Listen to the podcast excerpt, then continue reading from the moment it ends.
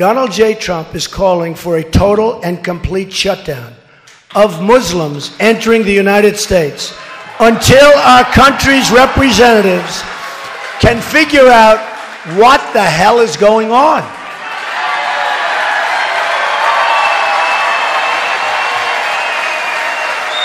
We have no choice.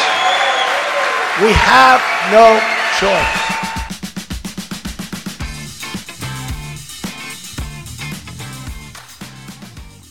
So right. when he first announced it, he said Muslim ban.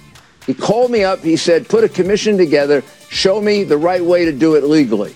I put a commission together with Judge Mukasey, with Congressman McCall, Pete King, whole group of other very expert lawyers on this. And what we did was we focused on, instead of religion, danger.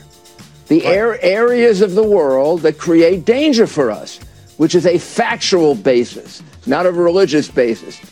there's no constitutional requirement to allow anyone to immigrate to the United States, and there's already U.S. laws on the books giving Congress the authority to ban immigration from nations that are hostile towards America. So this is really nothing new. And Mr. Trump doesn't really care what ISIS thinks or ISIS wants. All he cares about is the American public. It's not uh, nothing new, as you say. Um, there, there really is something new to the idea of banning an entire religious group from entering the country as a pause or temporarily uh, as it may be, that is new. That is not who we are. That's not what we do. Never in United States history have we ever allowed insurgents to come across these borders, and it's worse now today. No one's talking about allowing insurgents. You're talking about not allowing leading it. regular Muslims. That's what you're talking about. No one's talking about insurgents. Who wants insurgents yes, from Arab nations. It, you know what? So what? They're Muslim. But take Sergeant Bergdahl. Does anybody remember that name? So, so this is the way we think. So we get a traitor named Bergdahl, a dirty, rotten traitor, who, by the way, when he deserted, six young, beautiful people were killed trying to find him, right? And you don't even hear about him anymore. Somebody said the other day, well, he had some psychological problems. Well, you know, you know, in the old days, bing, bong, Plausibly live, from the Podcast 99 studios, located in beautiful downtown Manteca, California, this is the Dave Bowman Show. Now, here is your submarine qualified, well coffeed, stuffy, rules driven, history buff of a host, Dave Bowman. Happy Valentine's Day, everybody. Got my coffee, got my uh, stuff here ready to rock and roll. You can join me, 565 Dave, 565 3283, or Dave at thedavebowmanshow.com. A loqui conitio stand up, tell those who oppose liberty, don't tread on me. It is Valentine's Day and it is Tuesday, but I thought uh, there's a lot of stuff happening, so I want to sit down in front of this thing and chit chat about a few things. Um, I mentioned to the guys on the Resistance podcast the other night, one of the things I love about studying the Constitution is there's always something new to learn.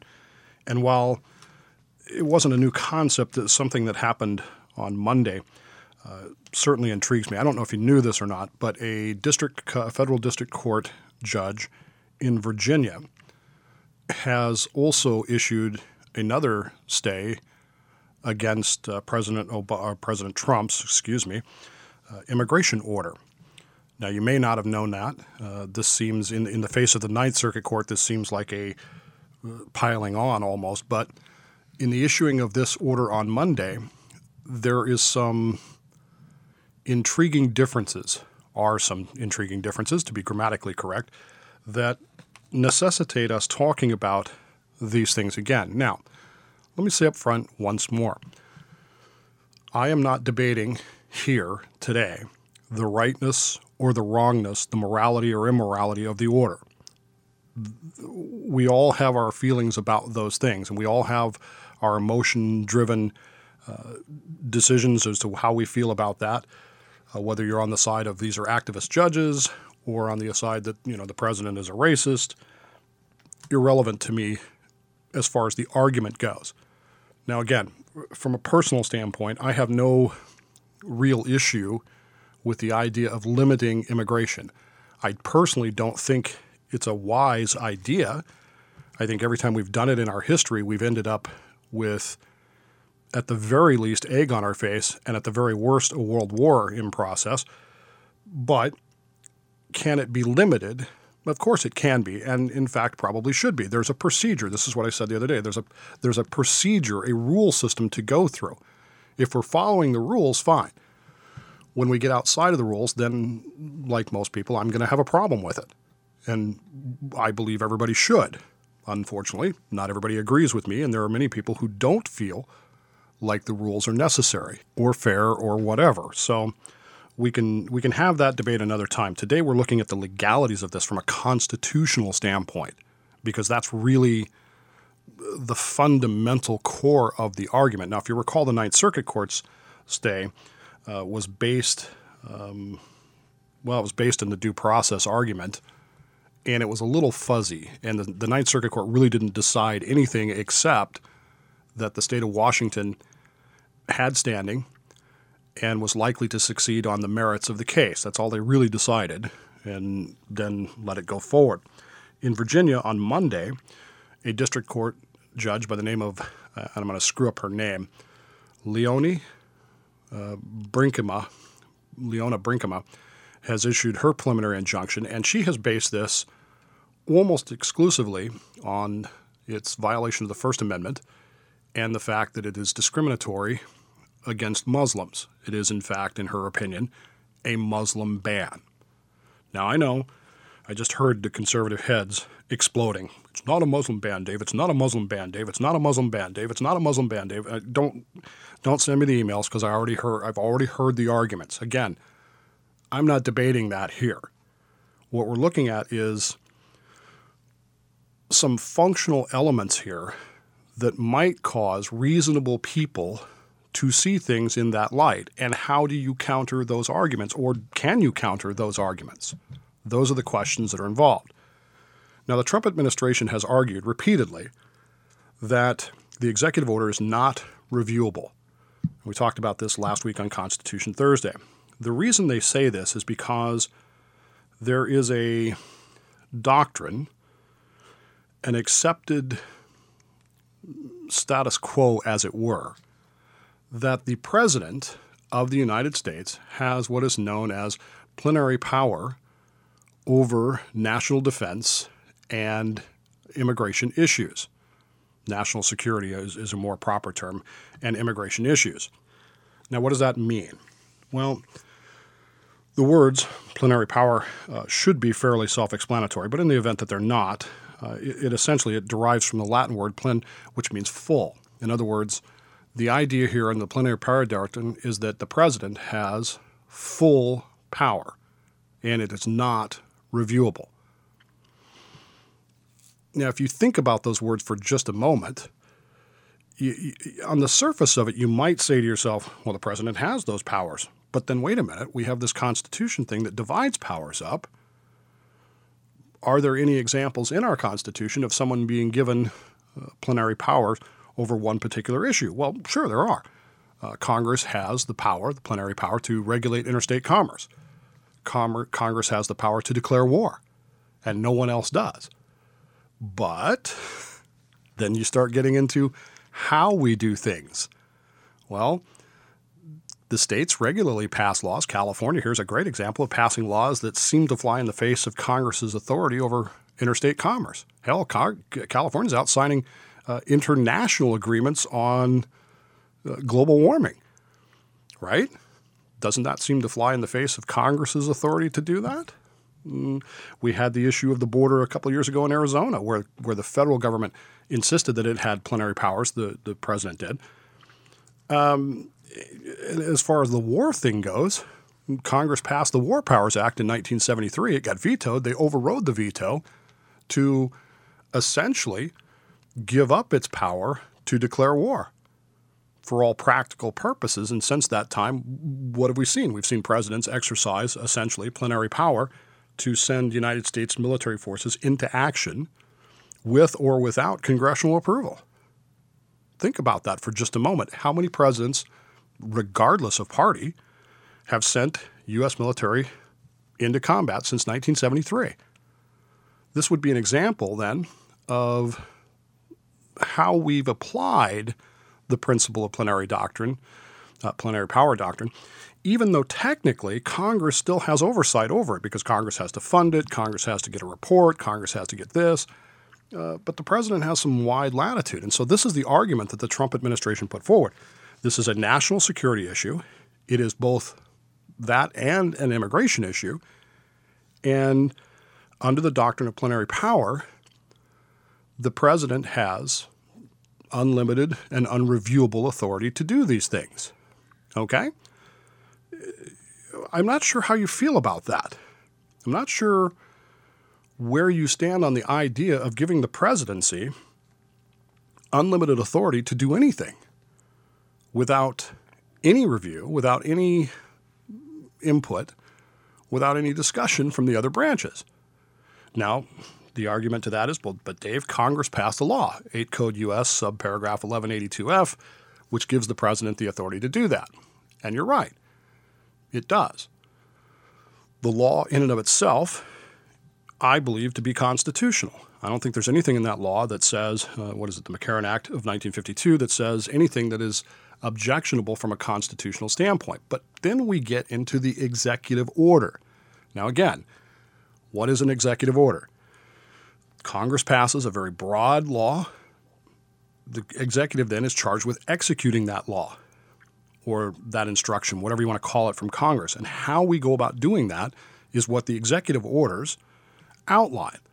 This is why executive orders are not just uh, expected, but basically necessary when it comes to how we're going to do some things. When when Congress passes a law that's, you know, if the president finds, well, how does the president find, or when did the president find, or what did the president find? You know, it's what did the president find, and when did he find it? To to borrow a phrase from the day that I'm not even going to get into uh, on this day. Uh, it. Uh, sorry, I'm just I'm amusing myself. Isn't that kind of funny? I'm laughing because I'm talking to me. So I, am not sure where you stand on how much plenary power you want to give to the presidency of the United States. But this is the understood doctrine. This is the belief that the presidency can say whatever it wants, do whatever it wants, and no one has any authority or ability to challenge it. But what if, what if, what if the president's instructions in the executive order are found to have exceeded the constitutionality of what we, of what we have established? In other words, let's say, for the sake of argument, that President Obama, uh, President Trump's executive order, that's twice I've done that in one show.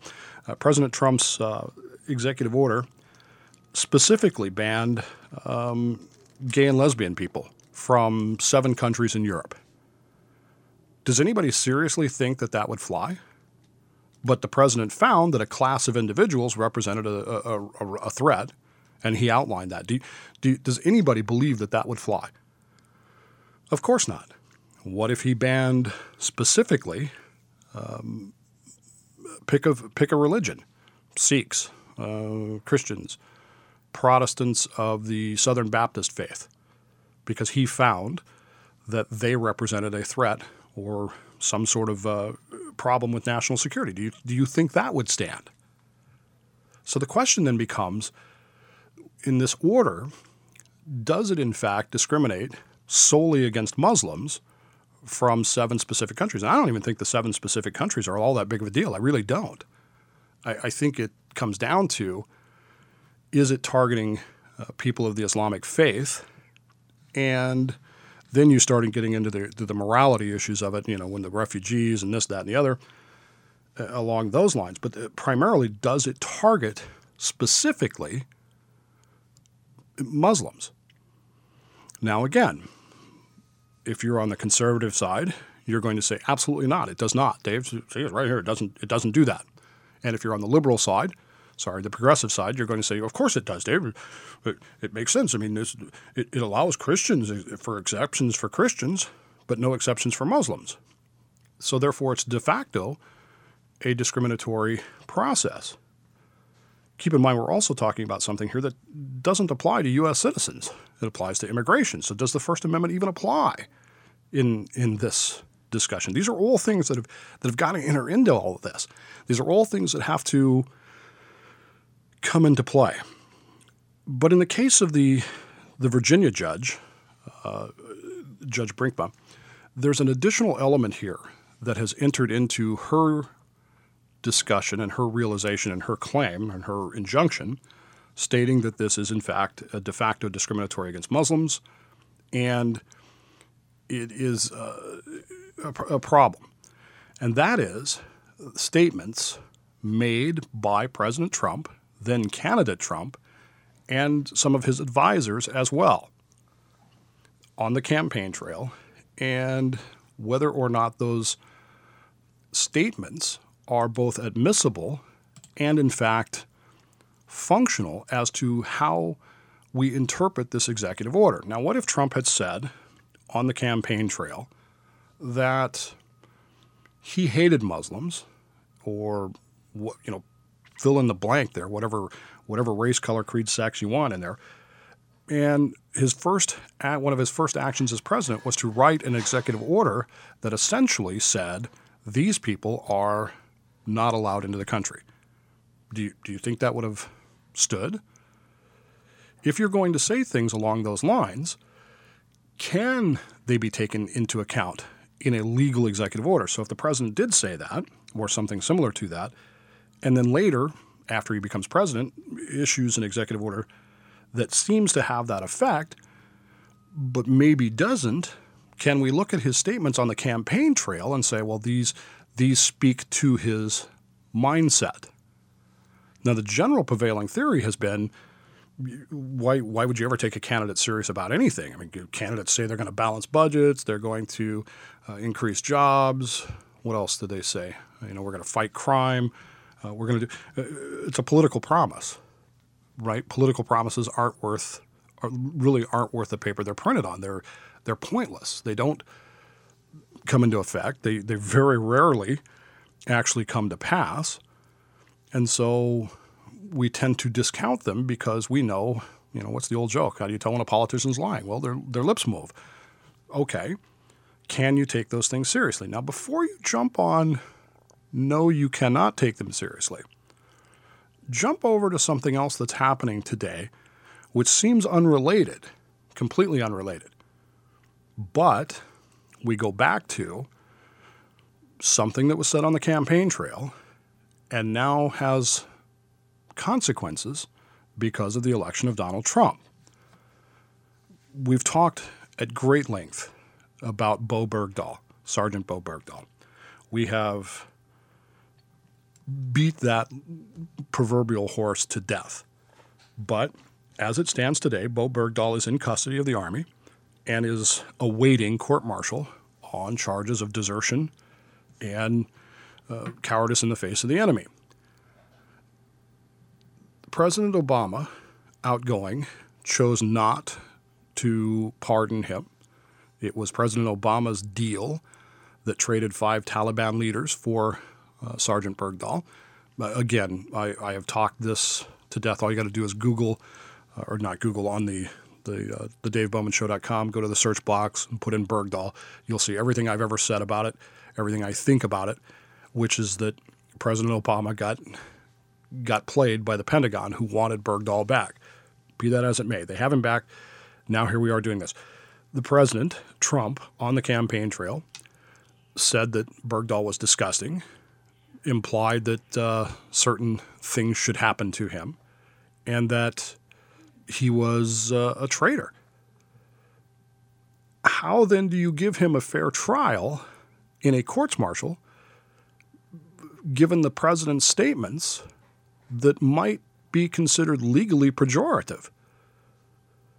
Will those statements come into effect? And in fact, Bergdahl's lawyer team has asked for a dismissal based on the president's statements about Mr. Bergdahl while on the campaign trail. Now, think about that for just a minute. Uh, don't think about how what he did makes you feel. Okay, I understand all that. But you have to get into a dispassionate mode. You have to you have to throw that stuff out the window. You have to put that stuff aside and think logically about what's going on. can Sergeant Bergdahl get fair treatment by the United States government with a president who's saying the things that he's saying? If an executive order is issued saying Muslims from these countries, or, or saying people from these countries, these seven countries, except for Christians and religious minorities from those countries, cannot enter. And the president has spent months on the campaign trail talking about banning Muslims from coming in. How do you separate those two? How do you pull that apart and say, well, okay, he didn't mean it that way on the campaign trail, or he doesn't mean it that way now? Does the statement have any legal impact here? Does it have any effect on this? Does it have any direct impact on the way that this is being done? Those are the questions that we're going to have to ask ourselves. The Ninth Circuit Court, in its injunction, concluded that the statements that were made by President Trump, then candidate Trump, and some of his advisors, uh, including Rudy Giuliani, were relevant, but did not reach to the to the level of whether or not uh, Washington State specifically was uh, strong enough to prove a likelihood of success on its merit. Instead, they just they just said, "Well, due process." Back to this. Judge Brinkman, Brinkema, however, has looked at this. She has compared the statements of the Trump, Trump campaign, as well as the executive order itself, and this argument of plenary power in regards to immigration and national security. And she's basically come down with this maximum power, plenary power, does not mean absolute power. Every presidential action must still comply with the limits set by Congress's delegation of power and the constraints of the Constitution, including the Bill of Rights. It is a bedrock principle of this nation's legal system that, quote, the Constitution ought to be the standard of construction for the laws, and that whenever there is evident opposition, the laws ought to give place to the Constitution, unquote. That quote, by the way, coming from Federalist 81, written by Alexander Hamilton. The question that she was looking at was Did the government ever propose or argue that Congress can delegate to the president the power to violate the Constitution and its amendments as part of the law? And this is a reasonable question, I think. Can Congress delegate plenary power to violate the Constitution to the presidency of the United States? Now, before you say, but Dave, it's not violating that, we don't know if it is or not at this point. We haven't seen a decision. We haven't seen the, the real argument here. And if the position of the, the president is, I have the ability to ban anyone, and that's what Congress intended when they passed the McCarran Act, can you not see that this is going to cause some constitutional consternation? Again, what if it was LGBT people from seven European countries? What if it was Roman Catholics from Italy? And don't kid yourself, folks, there was a time in this country when that was possible. What if it was Irish? What if it was Asian? What happens then? At periods in our history, we have done that, and it again has created a great deal of problems beyond whether or not it was constitutional or not. Again, uh, Samuel Eliot Morison, the great naval historian of World War II, argues that the 1924 Immigration Act contributed mightily to the deterioration of relationships between Japan and the United States, leading to the Second World War. Immigration policy and plenary power is one thing, wisdom is another. And sometimes the two, the idea of giving plenary power to someone with no check and balance for anything doesn't strike me as particularly wise. And the question we have to ask ourselves is Did Congress intend for the president to have the power when it said, you know, any class, any individuals, any, any whatever, in 8 U.S. Code uh, 1172? Is that what Congress really intended to have happen.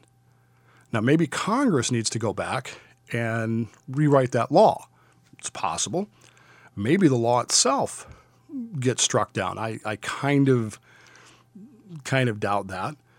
Maybe there's some elements here of um, willingness to accept that the president did mean some things that he he said on the campaign trail. But how much credence do we give those things? These are questions we have to ask ourselves, and these are questions we've got to look at and say to ourselves, okay, how do we balance this two? Does this order, this executive order, as the judge has written here, essentially ban only Muslims from those seven countries? Many people have postulated that the executive order is just a, a red herring and that it'll be rewritten and it's just to to gum up the works and those kinds of things. And it, it might be for all I know. But I think it's time to still really answer this question, don't you? Does the president really need and should he be granted plenary powers when it comes to issues of national security and immigration? Can the president, the government, stand out front and denigrate a defendant in a criminal case and then expect that defendant to get a quote unquote fair trial? These are questions that are all related to the idea of plenary power. And while we might be tempted to jump, particularly those of us on the right, might be tempted to jump on it. Well, of course the president can do this. He's just carrying out the law. It's not a Muslim ban. Let's reverse things. Okay? Let's take this in a completely opposite direction and assume that, um, you know, President Trump is no longer in office, a progressive Democrat is, how would we feel about plenary power being executed in those cases? Would we be accepting of it or would we be angry about it? This is why we've got to be dispassionate. This is why we have to remove those things. This is why party has to be set separately. You can be a party person all you want, but if the Constitution isn't first and foremost, then you're doing it wrong as far as I'm concerned. The Constitution must come first. And I think that Judge Brinkema has raised some interesting questions here. Can Congress delegate to the President the power to violate the Constitution and its amendments that the Supreme Court has made clear, even in the context of immigration law, congressional and executive power is subject to important constitutional limitations, one of which is you really can't be discriminatory. You can't, you can't do that. Now, whether you agree with the judge's ruling, whether you don't agree with it, can we not agree that this is a question that should be answered clearly? Should not the final Supreme Authority, Supreme Court authority, decide whether or not the president has plenary powers? And before you come down in favor of the fact that he should have plenary powers, consider the future. And this is something that the Supreme Court has to do in its rulings. Consider the future. What happens next time this happens? There are numerous Democrats who are on record right now as ruining the day that the nuclear option went into effect under Harry Reid. It has essentially eviscerated their ability to oppose any of President Trump's nominations. They can delay him a little bit, but they can't stop him. They they're wondering whether it was worth it to get those three justices on the DC Court of Appeals and questioning now the future. Personally, I think it was a good thing, but uh, in looking at it, I think ultimately it's going to help.